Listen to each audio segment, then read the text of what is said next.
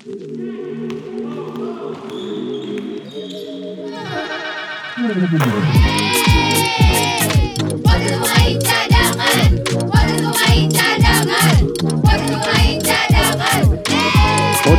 Pemain Cadangan. Kalau bisa jadi pemain cadangan, kenapa harus jadi pemain inti? Hai cadangan. Halo. Balik lagi di podcast pemain cadangan. Iya. Balik lagi nih, kita ngomong ngobrolin basket dan sekitarnya. Iya. Dan hari ini adalah hari Jumat. Hari ini hari Jumat. Hari Jumat ini merupakan hari Keramat. yang Waduh. Oh, enggak, gitu. Iya, iya, iya. Enggak gitu kan. Iya, iya. Ya, semoga selamat. ya. Iya, iya, iya. iya. Tapi ini hari yang paling ditunggu-tunggu juga oleh eh, anak-anak SMA di Jakarta. Kenapa? Karena ini adalah vi- ada championship eh, series ya sebutannya Iya, ya. finals ya. Eh, Finalnya Final Championship Series Jakarta. untuk DBL Iya, yang berlangsung di Indonesia Arena. Ini kita udah bahas dan ini buat gua gebrakan ya. gebrakan istimewa. Mm-mm. Eh, bahkan gua ngelihat apa eh, jujur ini jadi apa ya? Eh, ini jadi eh, jawaban untuk gua dan Ujo Heeh. dan podcast pemain cadangan yang kemarin kita bilang gini. Aduh, lapang ini mau dipakai apa ya? Eh, Kapan kapan ada acara basket lagi ya gitu Iya, gitu kan. Karena kita udah bahas bahwa ya eh, pa- dipakainya adalah untuk eh, Ya, partai-partai. Kegiatan-kegiatan lain lah Iya. gitu. Akhirnya kita dijawab langsung sama DBL. Kurang dari eh, berarti ya tiga bulanan ada, Ada, dari ada. ya betul ya kita bahas waktu itu tiga bulan emang tiga bulan kosong lah nggak ada nggak ada pertandingan basket Benar. langsung diisi dengan ini dan buat gua eh gua akan hadir di sana Ujo juga akan hadir Iya, di sana iya, kita iya. akan mensupport eh, DBL Indonesia karena ini satu hal yang menurut gua Bersejarah. bersejarah Iya. plus semoga akan ada liga-liga basket atau pertandingan-pertandingan basket lainnya nanti yang Di Indonesia di Arena. Indonesia Arena. karena ingat gak Jo Pak Jokowi waktu itu ngomong Iya. ini diperuntukkan untuk pertandingan basket. Pertama iya. itu utamanya kasarnya utamanya dan olahraga lainnya dan musik. musik gitu. Gitu. Jadi emang sebenarnya prioritas awalnya karena ini ada lapangan basket, ya utamanya basket Betul. gitu. Nah ini yang eh, menarik ya. Semoga lancar. Banyak Amin. acara-acara, ada 3x3, ada bintang tamunya, ada, Ada Rizky saya ada Yesaya Arigi, terus penyanyinya ada Rizky Febian. Rizky Febian. benar. terus final DBL putrinya yaitu SMA 70 Iya. lawan Jubil ya. betul Sedangkan yang cowok cewek, eh, cowoknya Jubil lawan Bukit Sion. Ini Wow. pertemuan pertemuan eh kesekian kalinya. iya ba- eh, tahun lalu karena yang menang Jubil ya kalau Iya. putra ya. Iya, iya, iya. Gitu. Wow. Seru, Seru ya. Jakarta seru panas. Eh, jadi gini Hmm. kalau kalau bahasanya sih eh, setelah heboh gara-gara Coldplay daerah GBK akan Iya. heboh gara-gara DBL. DBL. Wah. Nah, Kalau orang nanya, ah gue mau nonton ah. Ya kayaknya sudah sold kayaknya udah out. sold out deh. Sudah sold out dan nggak ada, kayaknya nggak ada on the spot deh. Rasanya sih ya supaya Ya calo kali ada. ya Tapi jangan di- percaya sama calo. nanti ditipu loh. Jangan, ya kayak Coldplay. Kalau Coldplay Jangan percaya sama calo. percaya sama Tuhan. Ya, Betul. iya, oke benar.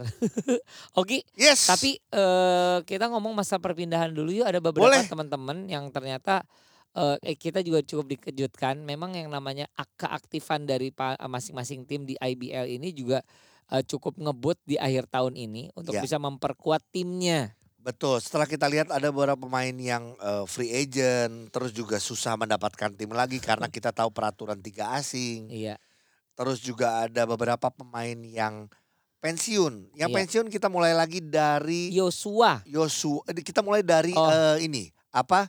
Eh dia Ulhak. di oh Yaya. Yaya Yaya pensiun, salah satu big man kita ya. betul. Jadi sempat memperkuat juga eh, Garuda dulu sebenarnya kan. Dua Y yang pensiun ya. Oh dua Y. Yaya, Yaya dan, dan Yosua. Yosua, Betul. betul. Jadi kalau ada yang mau pensiun, kalau bisa yang namanya Y juga ya. Heeh. Kalau Kalau- sementara teman saya Y juga Apa? tuh? Yosi pensiun basket dulu karena cedera uh, in betisnya. O- otot betis. Atau betis. Iya iya iya Y Ya, juga ya. itu di IBL ya. Dan kita lihat ada beberapa perpindahan-perpindahan pemain yang emang emang sudah di eh, Digosipkan sudah digosipkan. Tapi kita bilang dulu yang sudah di eh, umumkan oleh timnya. timnya. Kita sudah ngomongin soal Brandon Jawato waktu itu kata orang bahkan udah rame ya Heeh. di eh, Pelita Jaya dan emang ternyata sudah diumumkan dia Iya. Balik lagi ke asalnya. Iya, Pelita Jaya. Eh, sorry Degi. Iya. Kira-kira hitungannya beliau akan jadi Nah, katanya nah ini yang belum ada pengumuman dari IBL tapi katanya lagi nih Mm-mm. emang dianggap lokal. Dianggap lokal. Kalau sampai dianggap lokal berarti Pelita Jaya punya satu kesempatan lagi untuk mengambil pemain Eh, heritage. heritage. Betul. Tapi kalau ngambil eh lokal lu banyak banget. Dan bagus-bagus gitu loh. Kalau kata gue sih mendingan gak usah ya. Jadi konsentrasi di tiga impor kalau gitu ya, Ya. sebenarnya. Nah tapi Dan lokal-lokalnya ya. betul. Dan yang pasti kita bisa lihat memang eh, tim besar kita nggak usah bohong nggak usah uh, langsung sebut aja SM dan juga PJ memang ambisinya kuat banget untuk bisa memperkuat timnya di awal-awal eh, musim ini gitu loh. Betul. Kita lihat dong perpindahan-perpindahan yang akhirnya bisa memperkuat timnya tuh bagaikan gini. Ini eh, lulusan eh, timnas semua nih bisa dikatakan seperti itu kan. Betul. Contohnya kalau misalnya kita melihat latihannya udah ada eh, eh, Reza udah ber, eh, Reza Guntara eh, udah. berpakaian PJ. Di situ dia, ketemu Ada. nanti sama Brandon di Ya. situ, nanti ketemu lagi sama A- Ka- eh, Pras. Benar gak sih? Ketemu Betul. sama Dede, ketemu sama wah banyak deh. Sebenarnya mudah-mudah ada Anto. Ya Anto, Anto Boyratan ada Boyratan. di situ.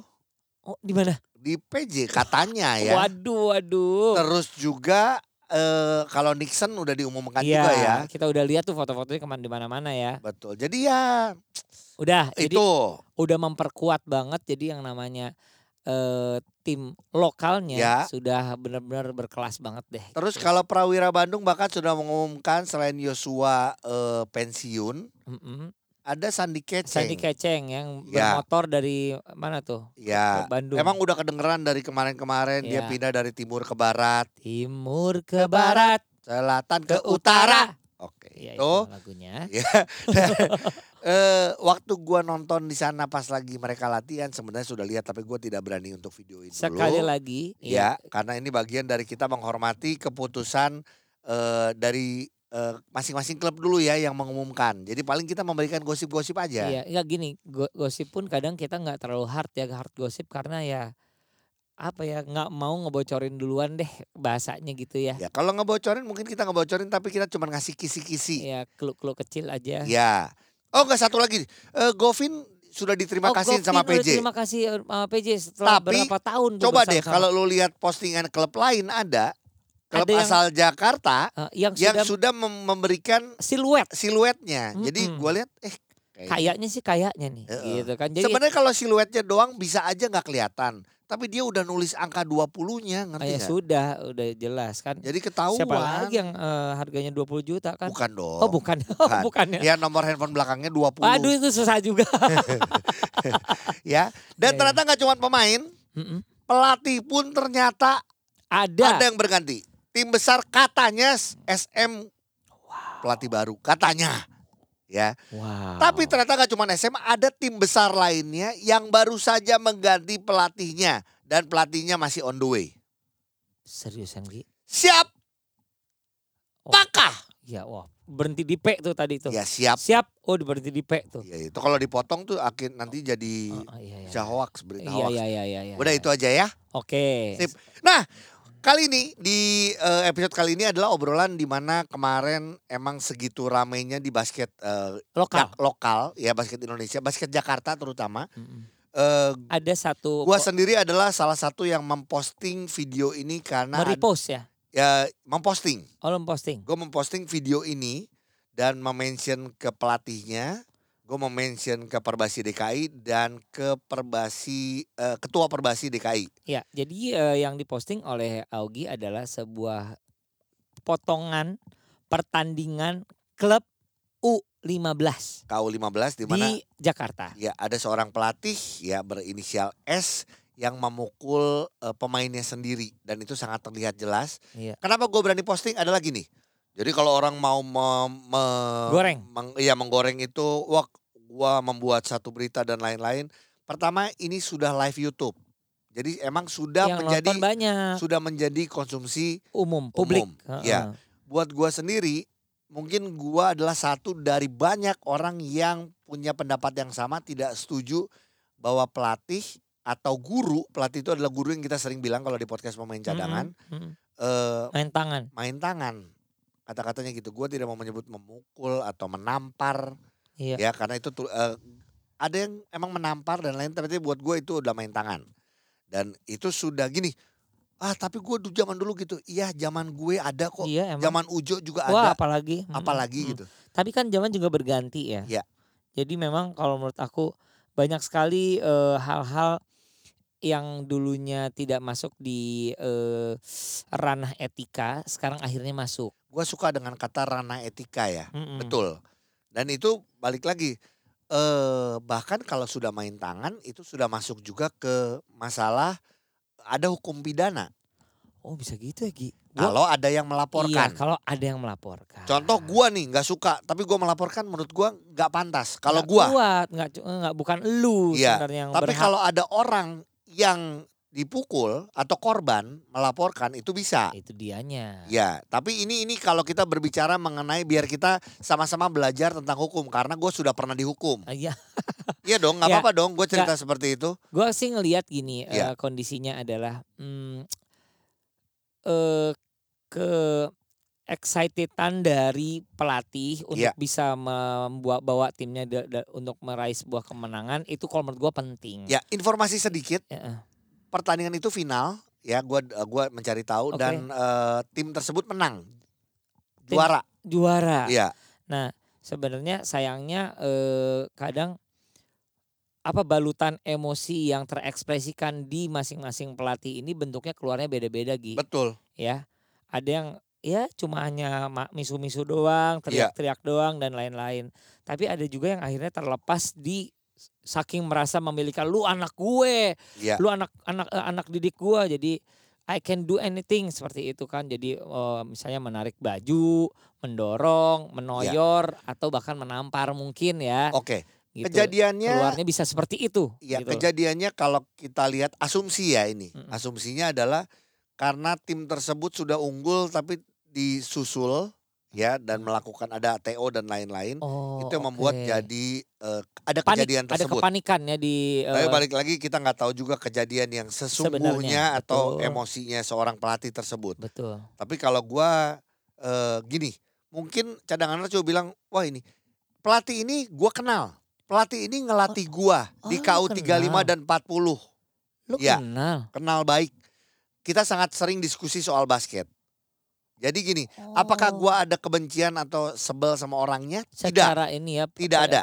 eh, secara Ya. pribadi gitu ya. Ya jadi, tapi apakah gua nggak suka sama tindakannya? Iya, Tidak suka sama tindakannya. iya. Dan gua akhirnya gini, gua, gua mention dia DM, dia pun juga bilang terima kasih pendapatnya. Gue bilang tidak bisa dibenarkan coach apa pun alasannya. Dia bilang juga terima kasih. Setelah itu cukup. Pembicaranya obrolan kita. Iya, iya. Ya, iya. Kenapa gua tidak mau perpanjang? Gua tahu Bukan ini hak juga lo. Ya dan ini juga gua tahu tidak mudah untuk dia karena harusnya logikanya pelatih ini sadar akan kesalahan. kesalahannya.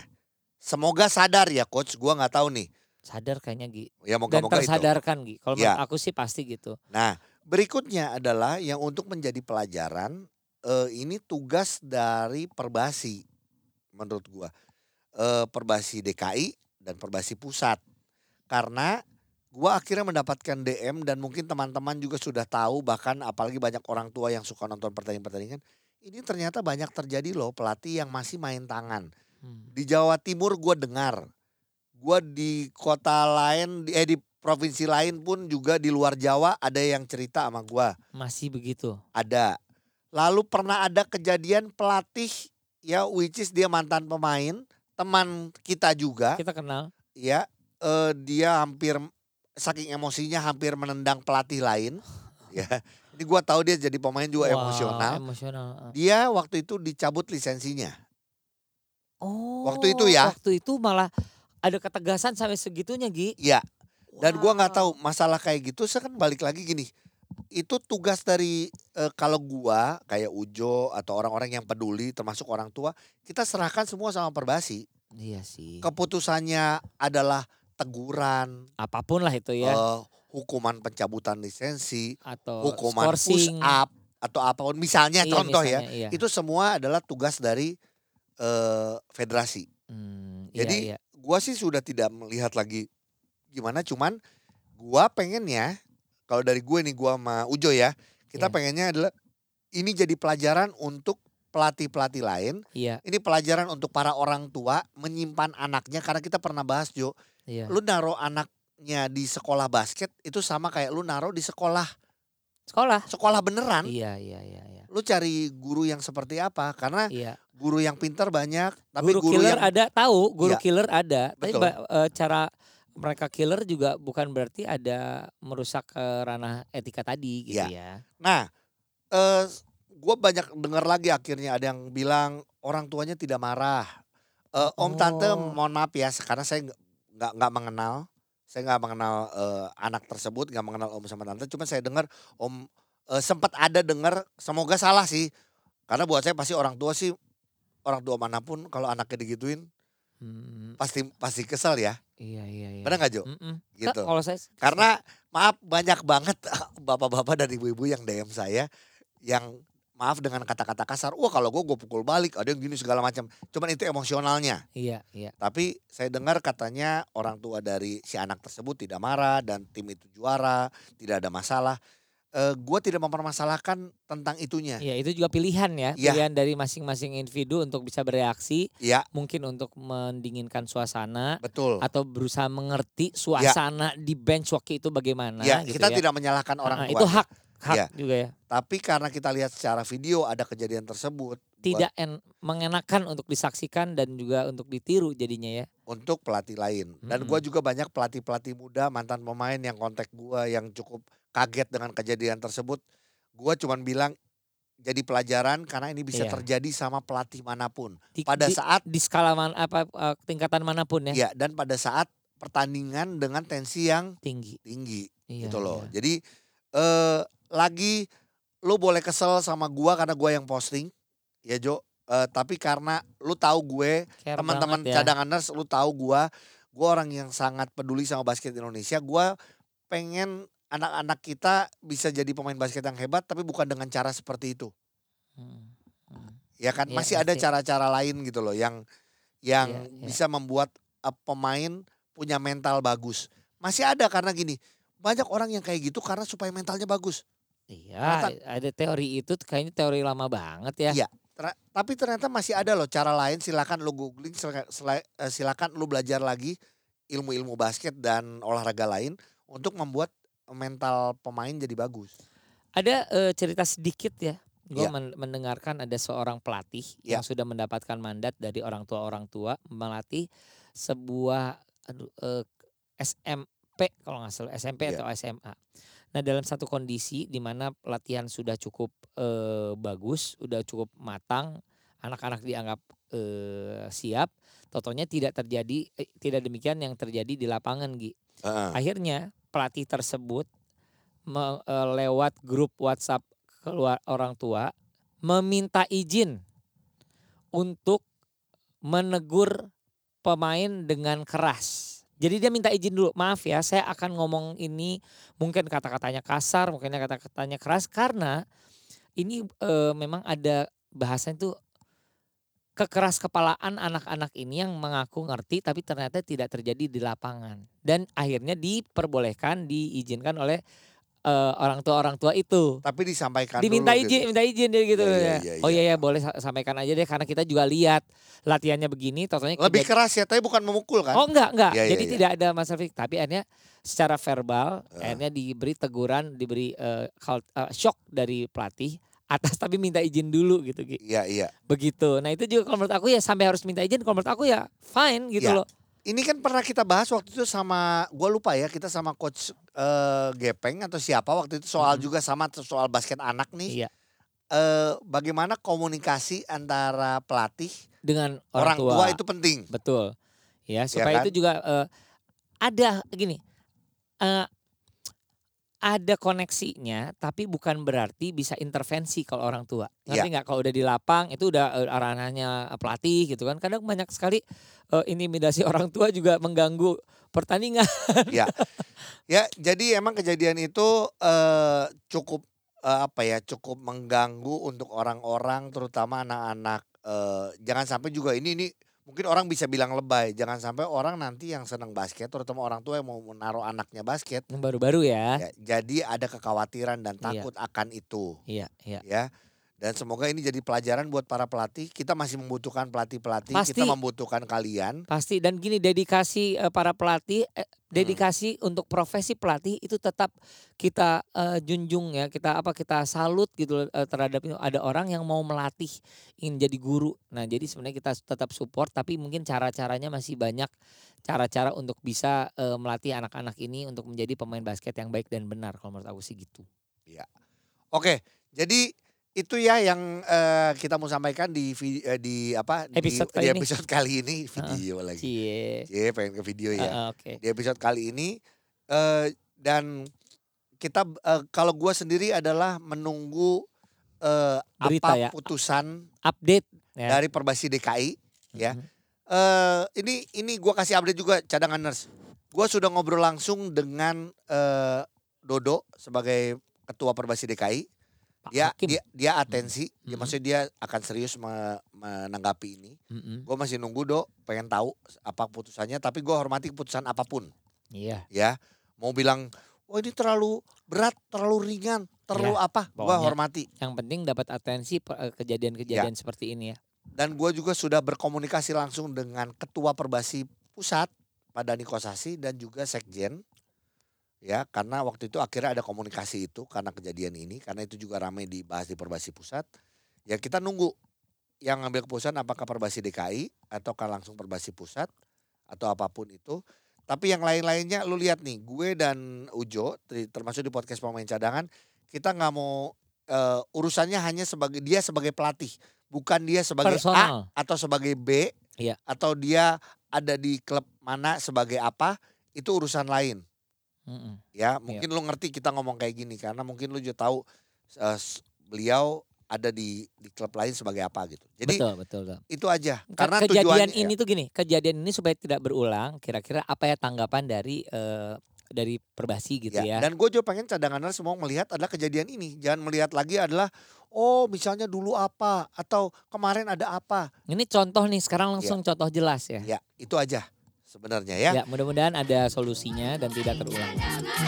Pemain cadangan. Podcast Pemain Cadangan. Kalau bisa jadi pemain cadangan, kenapa harus jadi pemain inti?